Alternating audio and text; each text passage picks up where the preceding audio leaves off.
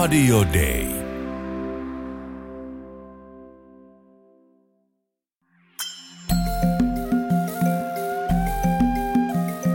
Usko, toivo, rakkaus. Mutta suurin niistä on rakkaus. Kirkko maailmalla. Tervetuloa kuuntelemaan Suomen lähetysseuran Kirkkomaailmalla ohjelmaa. Minä olen Tarmo Ylhävuori. Usko, toivo, rakkaus, mutta suurin niistä on rakkaus. Tämä ajatus on tuttu raamatusta ja se on myös lähetysseuran slogan. Mitä usko, toivo ja rakkaus voisivat merkitä arkielämässä? Siitä tänään kanssani keskustelee Juha Valta. Hän työskentelee lähetysseurassa Nepalin maatoimiston päällikkönä. Puhutaan aluksi uskosta. Juha, mihin sinä uskot? Kyllä se helpoin vastaus, mikä, mikä on kaiken lähtökohta mun uskon perusta on se, että uskon kolmiyhteiseen Jumalaan ihan kristillisen teologian mukaan ja, ja se on kaiken perusta. Siihen mä uskon erityisen vahvasti ja sen lisäksi sitten uskon kyllä moneen muuhunkin. Mä uskon siihen esimerkiksi, että ihmisellä on kyky hyvään, useimmiten myöskin tahto hyvään ja, ja rakkauden osoittamiseen. Ja mä uskon myöskin siihen, että vaikeuksista voidaan päästä yli ja selvitä.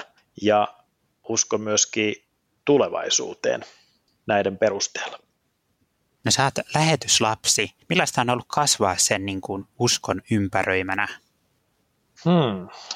Tuohon voisi vastata pitkästi. Ilman muuta tulisi paljon, paljonkin ajatuksia, mutta minkälaista on ollut kasvaa sen ympärillä? No se, se, on, se on kyllä hyvä kysymys siinä mielessä, että siitä on hyviä ja huonoja kokemuksia. Et, et jos mä nyt otan tämmöisen hyvin, hyvin tämmöisen tyypillisen lähetyslapsen kuvauksen tähän, niin silloin kun mä ensimmäisen kerran, niin kuin, mistä mulla on muistoja, että me tultiin Suomeen, on, on todennäköisesti 1976 kesä, kun tultiin äidin kanssa ja siskojen kanssa Suomeen kolmeksi kuukaudeksi.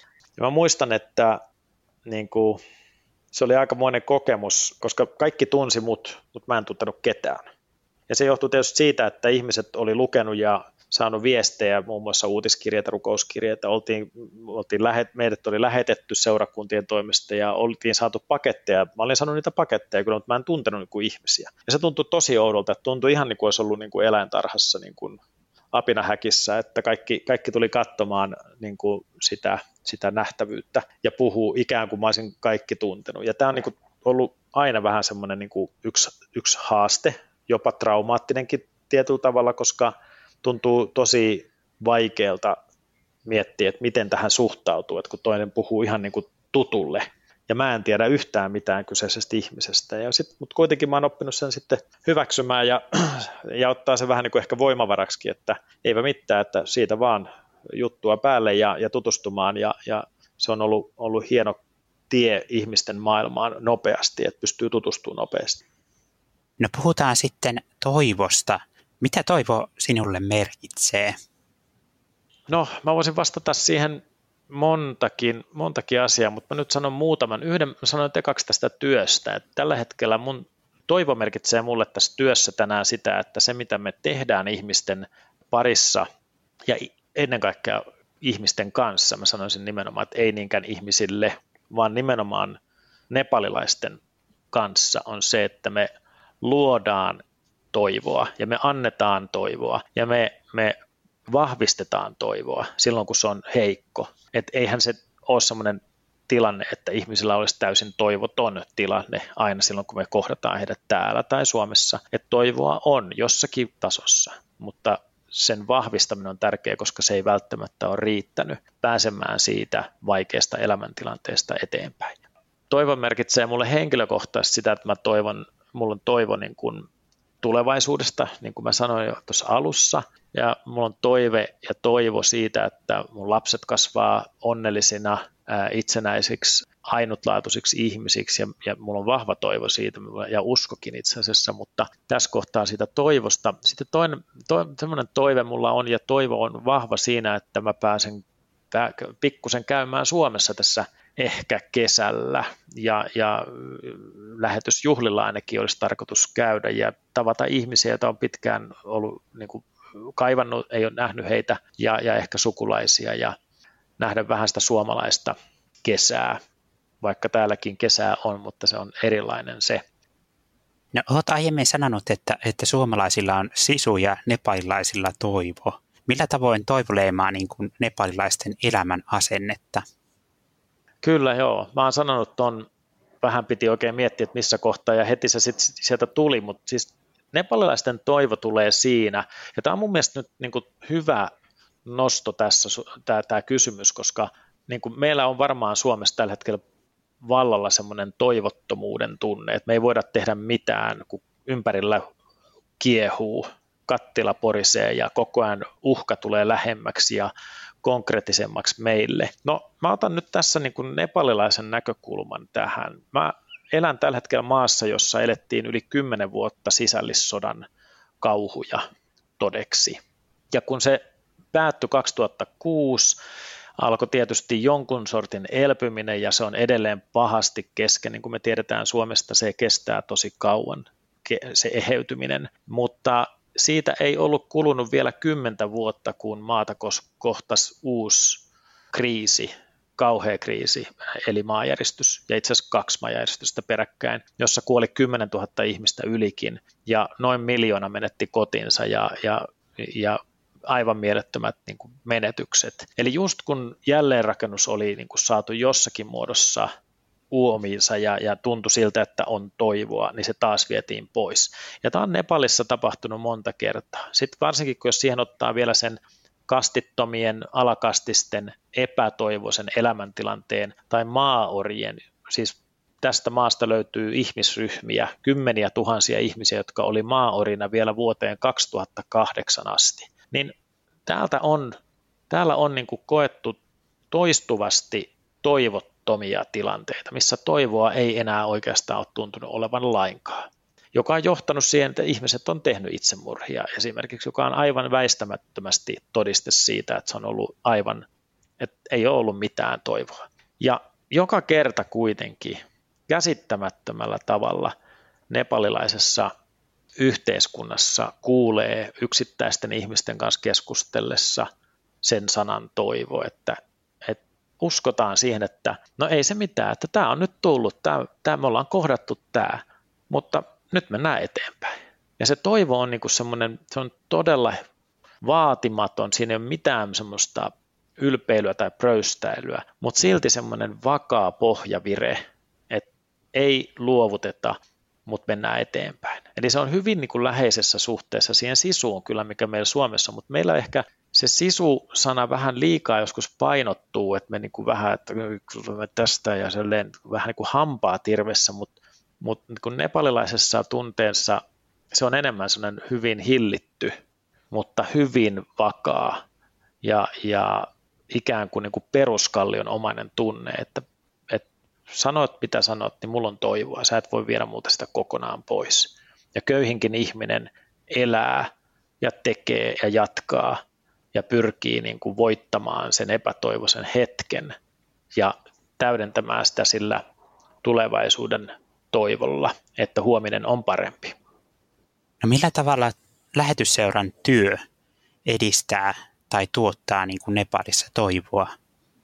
Tosi monella tavalla. Mehän tehdään töitä ensinnäkin monien kumppaneiden kanssa. Meillä on tälläkin hetkellä, riippuu vähän miten laskee, että kenet lasketaan kumppaniksi, mutta mä ajattelen kumppanuudessa muutakin kuin rahaa, niin meillä on kymmeniä yhteistyökumppanijärjestöjä tai toimijoita. Ja, ja sen lisäksi tietysti kumppaneina on valtion toimijat ja, ja, ja monet muut, myöskin yksityisiä ihmisiä ja, ja näin. Niin mä sanoisin, että lähetysseuran niin tapa luoda toivoon esimerkiksi, jos mä otan ulkoministeriön hankkeesta nyt esimerkin, niin meillä ollaan pitkään tehty CMC Nepal-nimisen järjestön kanssa yhteistyötä sieltä maolaisaikaisen sisällissodan kriisin ajoilta asti, ja, ja niiden keskeinen tehtävä on tuoda psykososiaalista tukea ihmisille, jotka on kriisissä hädässä, minkälaisessa kriisissä sitten kukin on. Siihen tarvitaan tietysti aina erilainen lähestymistapa, mutta mut heidän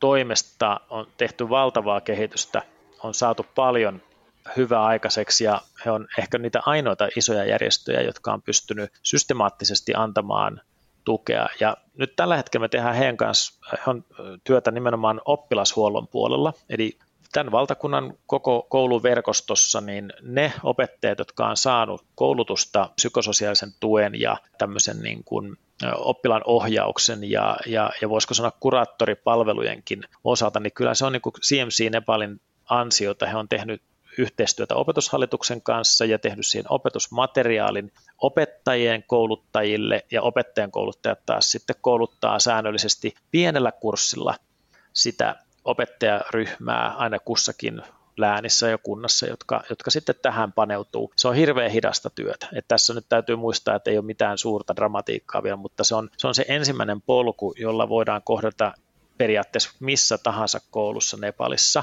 oppilas, joka on hädässä. Se voi olla vaikkapa kotiväkivaltaa tai, tai vaikkapa vammaisuuteen liittyvää traumaa tai, tai köyhyyteen tai syrjintään tai muuhun, ja he auttaa nämä opettajat juuri näitä oppilaita. Niin se on kyllä semmoista toivon lisäämistä.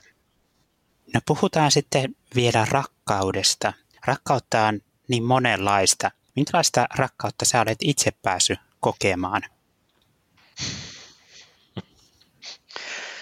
Rakkautta on kyllä kokenut ja koen, koen tälläkin hetkellä. Ihan tällä hetkellä ehkä semmoinen läheisin ihan käytännön syistä niin on se, että, että on rakastunut ja, ja, ja ollaan, ollaan tuossa jonkun aikaa oltu kumppanin kanssa kihloissa ja, ja, ja haaveillaan ja suunnitellaan kaiken tämän pandemian ja, ja kriisien ja ulkona, ulkomailla asumisen keskellä jopa, jopa niinkin villistä ajatuksesta kuin häistä, mutta niin kuin se rakkaushan ei ole siitä siitä hetkestä itsestään kiinni, vaan sehän on isompi juttu, että se, se on pitkä prosessi, että me ollaan tässä, että sitä ollaan niin kuin valmisteltu ja pohdittu ja arvioitu moneen kertaan. Ja mun mielestä se, se, se rauhallinen niin kuin harkinta ja tietysti kaikki ne hienot, ihanat kokemukset, mitä meillä on nyt tullut yhdessä esimerkiksi täällä Nepalissa, niin kyllähän ne niin kuin tuo lähemmäksi, yhdistää ja meillä on yhteisiä nimittäjiä ja, ja tuntuu siltä, että rakkaus niin kuin kasvaa sitä kautta toinen, mikä niin kuin vahvistuu mulla ainakin, kun mä oon ulkomailla töissä, mä oon tehnyt tätä usein, niin mun rakkaus mun lapsiin, jotka tälläkin hetkellä on, on hyvinkin erilaisissa elämäntilanteissa ja eri puolilla maailmaa. Yksi on Australiassa ja kaksi Suomessa ja, ja näin, mutta samalla tavalla myöskin mun puolison lapset niin ovat osin maailmalla ja osin Suomessa ja niin kuin se rakkaus vaan vahvistuu siitä. Mun mielestä etäisyys vahvistaa rakkautta, vaikka se koetteleekin sitä. No, olemme nyt puhuneet uskosta, toivosta ja rakkaudesta. Raamatun mukaan suurin niistä on rakkaus. Mitä itse ajattelet? Kyllä mä oon ihan samaa mieltä. Ei siitä niin kuin, ole kahta epäilystä, ei minkäänlaista epäilystä mulla. Että mun mielestä se suuruus tulee just tuossa skaalautumisessa, voisiko sanoa näin, että, että rakastamalla tulee rakkautta, tai se, se, se voima ja sen määräkin lisääntyy ja se lähtee kiertämään.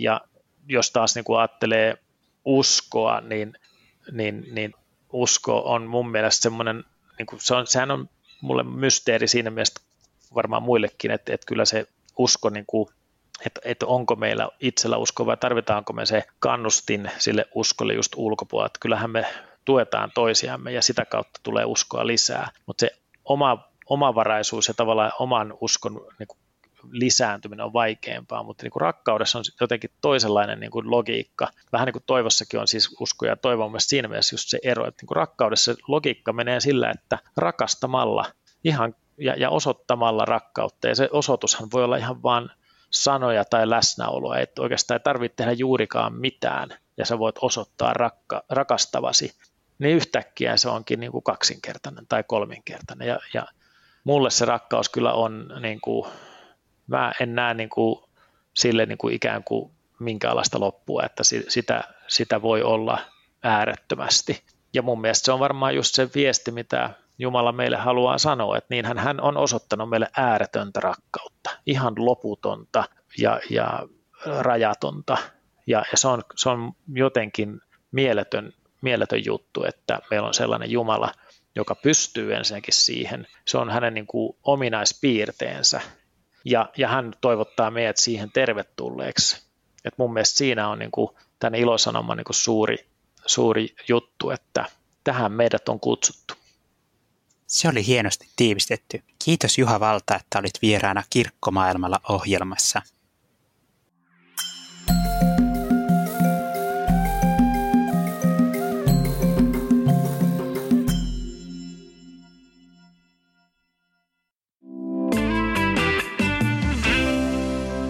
Radio Day.